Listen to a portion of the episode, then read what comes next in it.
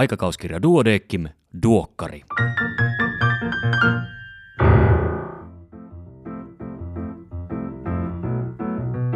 Tämä on numero 18 vuonna 2021. Minä olen Kari Hevossaari, lääkäri Helsingistä. Tervetuloa mukaan aikakauskirja Duodeckimin tuoreimman numeron läpikäyntiin. Tällä numerolla on teema. Se teema on neuroimmunologia. Muun muassa siitä kertoo tämänkertainen toimitukselta teksti, jonka on kirjoittanut aikakauskirjan neurologian vastuutoimittaja Perttu J. Lindsberg. Otsikko on Immuunijärjestelmä avaimena aivosairauksissa. Luen sen kokonaisuudessaan.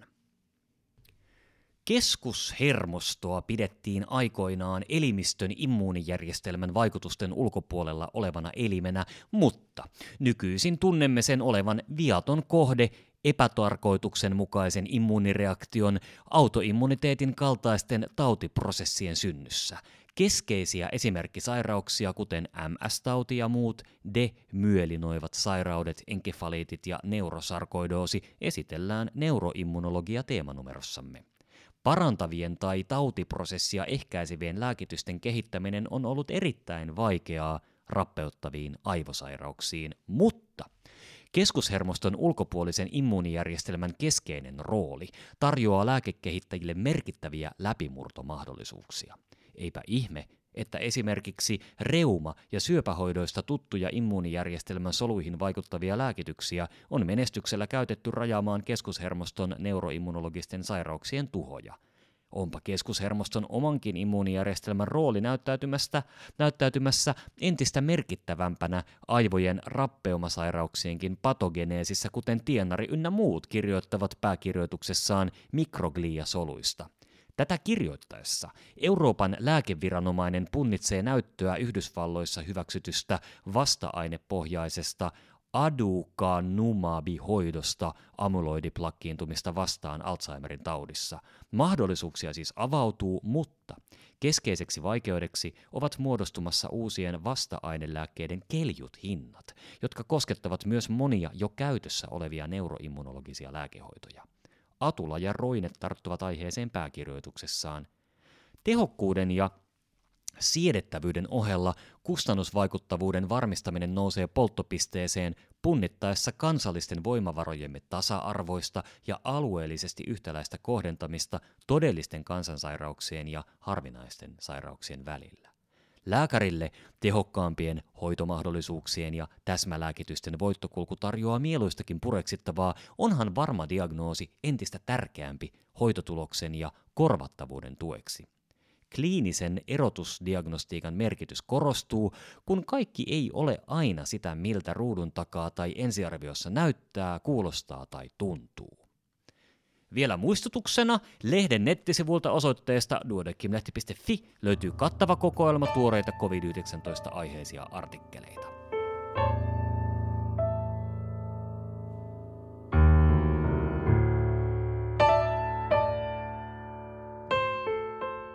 Pääkirjoituksia on kaksi kappaletta. Ensimmäisenä hoidon jatkuvuus vähentää kuolleisuutta ja toisena raskausdiabetes osana rasvamaksatautia.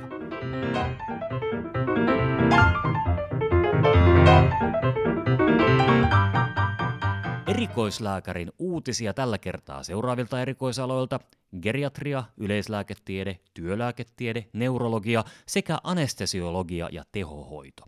Tässä muutaman uutisen keskeinen sisältö. Kaikki uutiset ja tarkemmat tiedot löydät lehdestä paperisena tai sähköisenä. Lasten umpilisäketulehduksen tunnistaminen on vaikeaa. Yleislääkäreiltä jäi tunnistamatta noin viidennes lasten umpilisäketulehduksista hollantilaistutkimuksen mukaan. Nyt tulee pitkä otsikko, mutta se on ihan tärkeä otsikko – Puhelinkontaktit ja lyhyet vastaanottoajat yhteydessä akuutin terveydentilan heikentymisen potentiaaliseen tunnistamattomuuteen perusterveydenhuollossa. Niin.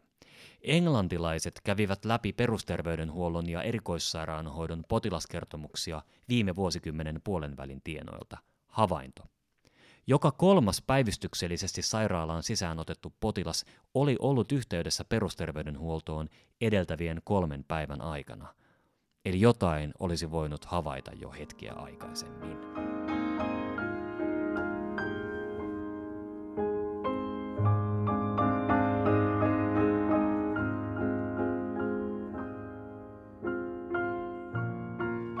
Katsausartikkelit, kaulakystat ja kaulan fistelit. Suurin osa lasten ja nuorten aikuisten kaulakystistä on hyvänlaatuisia. Diagnoosin varmistamiseksi riittävät lapsilla usein tyypillinen kliininen kuva ja kaikukuvaus sekä nuorilla aikuisilla näiden lisäksi neulanäytetutkimus. Yli 40-vuotiaan potilaan kaulakystaksi tulkittu muutos voi olla pahanlaatuinen ja löydös edellyttää kiireellisiä selvityksiä erikoissairaanhoidossa. Syöpäsolujen lääkeresistenssi ja miten se voitetaan valokeilassa munasarjasyöpä. Solun salpaajat sekä immunologiset ja kohdennetut lääkehoidot menettävät usein tehoaan sairauden edetessä, eikä osa kasvaimista reagoi lääkehoitoon edes diagnoosivaiheessa. Vaikuttaisi, että platinaresistenssi voidaan voittaa, mutta yksilöllinen hoidon suunnittelu edellyttää etenevää näytekeräystä taudin eri vaiheissa lihavuuden elintapahoito. Lihavuuden biologia, mukaan lukien geenien, säästöliekin ja ruokahalua säätelevien hormonien merkitys, ymmärretään entistä paremmin. Päivittäinen 500-1000 kilokalorin energiavaje lienee yleensä sopiva laihtumisvauhdin suunnittelun lähtökohta. Arviolta joka neljäs tutkimuksiin osallistunut on onnistunut pysyvässä painonhallinnossa. On aina syytä pyrkiä ensisijaisesti edistämään terveyttä muuttamalla ruokavalion laatua, vaikka paino ei vähenisikään.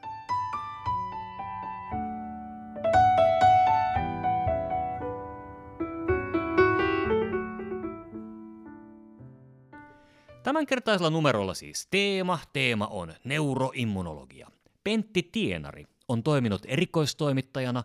Luen hänen kirjoittamansa johdannon aiheeseen, joka kertoo hyvin sen, mistä on kyse. Lisäksi minä ja Pertti syvennetään aihetta Duokkari Extra podcastissa, jonka pitäisi olla nyt saatavilla tästä samasta podifiidistä kuin tämäkin Duokkari.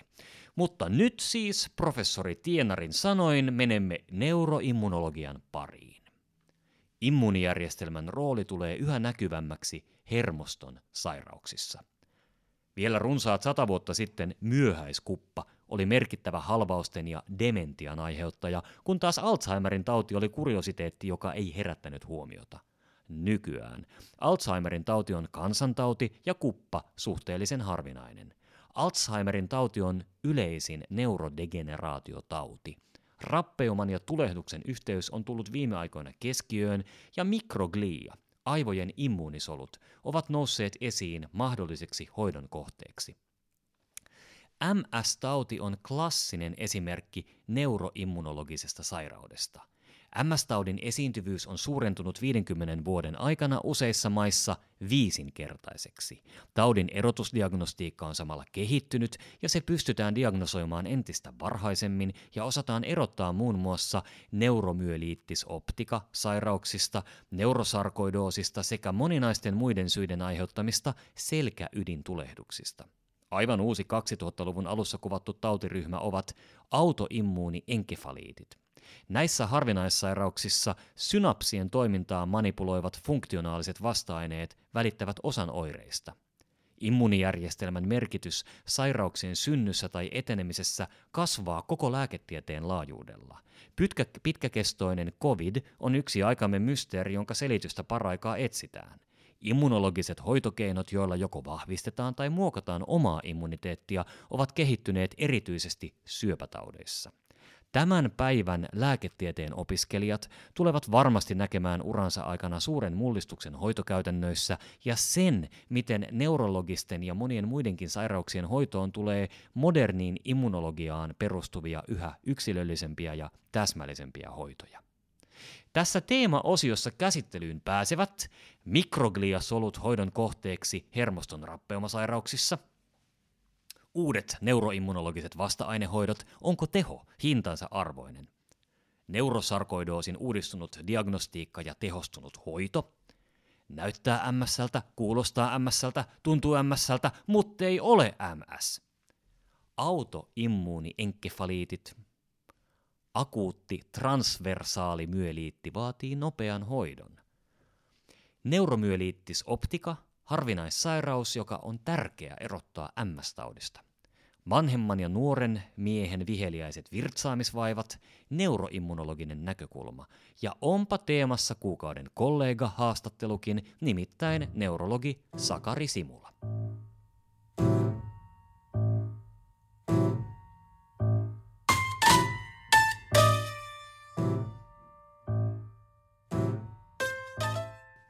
Näin hoidan osiossa nenän suolavesihuuhtelu, nenäkannun käyttö eli nenän suolavesihuuhtelu on oikein toteutettuna halpa pitkäaikaisen rinosinuiitin ja allergisen nuhan itsehoitokeino. Myöskin samassa osiossa peräaukon levyepiteelisyöpä, monialaista yhteistyötä vaativa harvinainen maligniteetti.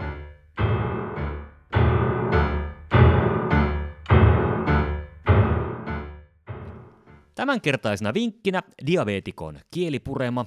Tämänkertaisen ja kaikki muutkin viime vuosina julkaistut vinkit pystyt kuuntelemaan omina podcasteinaan tästä samasta podcast-fiidistä. Duodeckimin 140-vuotisjuhlavuoden kunniaksi julkaistavalla Yksi meistä palstalla vuorossa Ahmed Geneid, korvanenä- ja kurkkutautien sekä foniatrian erikoislääkäri, joka toimii HUSin pää- ja kaulakeskuksessa ylilääkärinä. Ahmed hoitaa vaativia kurkunpään ja äänihuulten ongelmia ja pitää ääntä kiehtovana osana ihmisen persoonaa.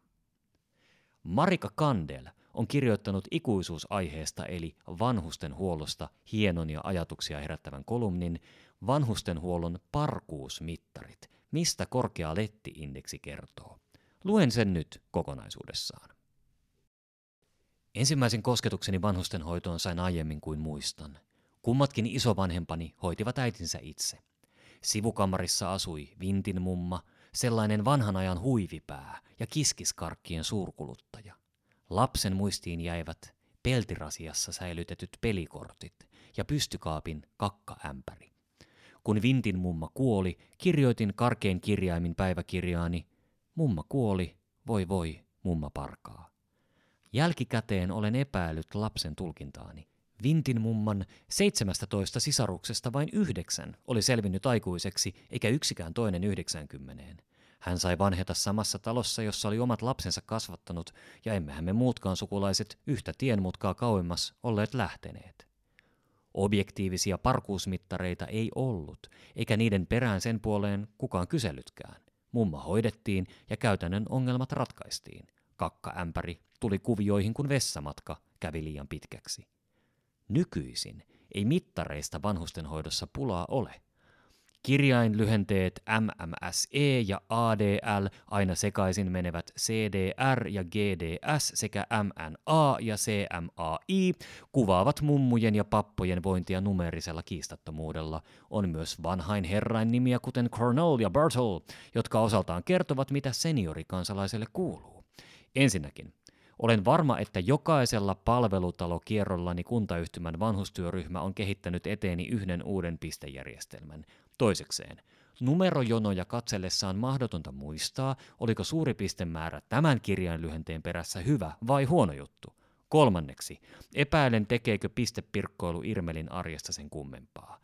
STM, sosiaali- ja terveysministeriö siis, on julkaissut 78-sivuisen ikäystävällisen Suomen laatusuosituksen.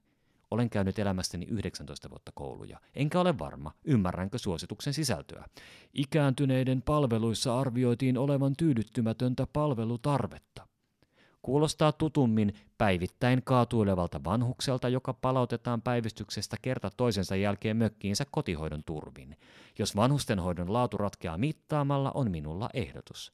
Unohdetaan kauniskielinen jargon ja mitataan jotain yksiselitteistä ja havainnollistavaa. Palvelutaloja omalääkärin roolissa vuosia kierrettyäni ehdotan otettavaksi käyttöön seuraavia laatumittareita. Letti-indeksi. Avun saavutettavuuden arviointityökalu. Palvelutaloissa, joissa ehditään laittaa mummuille papiljotit päähän, ehditään myös avustaa heitä vessaan ja vetää heille tukisukat jalkaan. Papoilla vastaavana indikaattorina toimii sänkisuhde. Aula-aste. Aula täynnä vanhuksia on paljon puhuva suuntavilkku yksikön ilmapiiristä. Hyvissä paikoissa vanhukset hakeutuvat tai heidät haetaan yhteisiin tiloihin useita kertoja päivässä. Matala aula-aste on selkeästi yhteydessä palvelutalon laajaulotteisiin ongelmiin. Makaronivelli matriisi, ravitsemusmittari, Asumisyksiköissä, joissa on oma vanhan kansan perinneherkut taitava keittäjä, ilmenee kuihtumista selvästi vähemmän. Listalla on kaalikääryleitä, perunalooraa ja tillilihaa sekä jälkiruoksi piimävelliä. Kaffifaktori. Kun hoitohenkilökunnan näkee istuvan kahvilla vanhusten parissa keskustelemassa päivän polttavista aiheista, kuten siitä pääseekö koivisto jatkokaudelle, on yksikön henkilökunnan pysyvyys ja tyytyväisyys työhönsä yleensä suuri. Krysanteemikerroin. Toimintakykymittari. Ikkunalaudan pelargonioiden ja paavalinkukkien rivin vehreys kertoo sekä mummun muistista että jalkojen kantavuudesta. Rai-rai-järjestelmä. Hyvissä palvelutaloissa on tilaa joustolle. Tällöin ymmärretään, että joskus on väsypäiviä ja joskus taas rai-rai iltoja ilman, että ensimmäisestä rahahduksesta metsästetään pissiittiä tai konsultoidaan lääkäriä Opamoksin puutoksesta. Brunbergin barometri. Erityisen lämminhenkisissä asumisyksiköissä hoitajilla on herkkujemma vanhuksille, joilla ei ole omia läheisiä pitämässä hyvänä. Myös joulu- ja pääsiäiskortit kuuluvat asiaan. Laatu on pitkälti perustarpeissa. Hyvässä ruuassa ja lämpimässä hoivassa. Kirkon menoissa ja voltareenissa ja ikkunan alusen pionipuskassa. Keskustelussa ja kysymisessä – Tiedusteltuani vanhuksilta itseltään heidän toiveitaan, en ole kuullut yhdenkään sanovan, että hänellä on tässä tyydyttämätöntä palvelutarvetta. On harvoin käyviä läheisiä, pitkiä päiviä, halu päästä saunomaan, olkapää, jonka yli ei saa paitaa, ja uneen loppumista aamuyöstä. Vanhusten ongelmat ovat konkreettisia. Niiden tunnistamisen ja hoidonkin tulisi siis olla. Oliko Vintin mumma lopulta parka vai ei? Ainakin Sivukammarissa Paavalin kukat aina loistivat.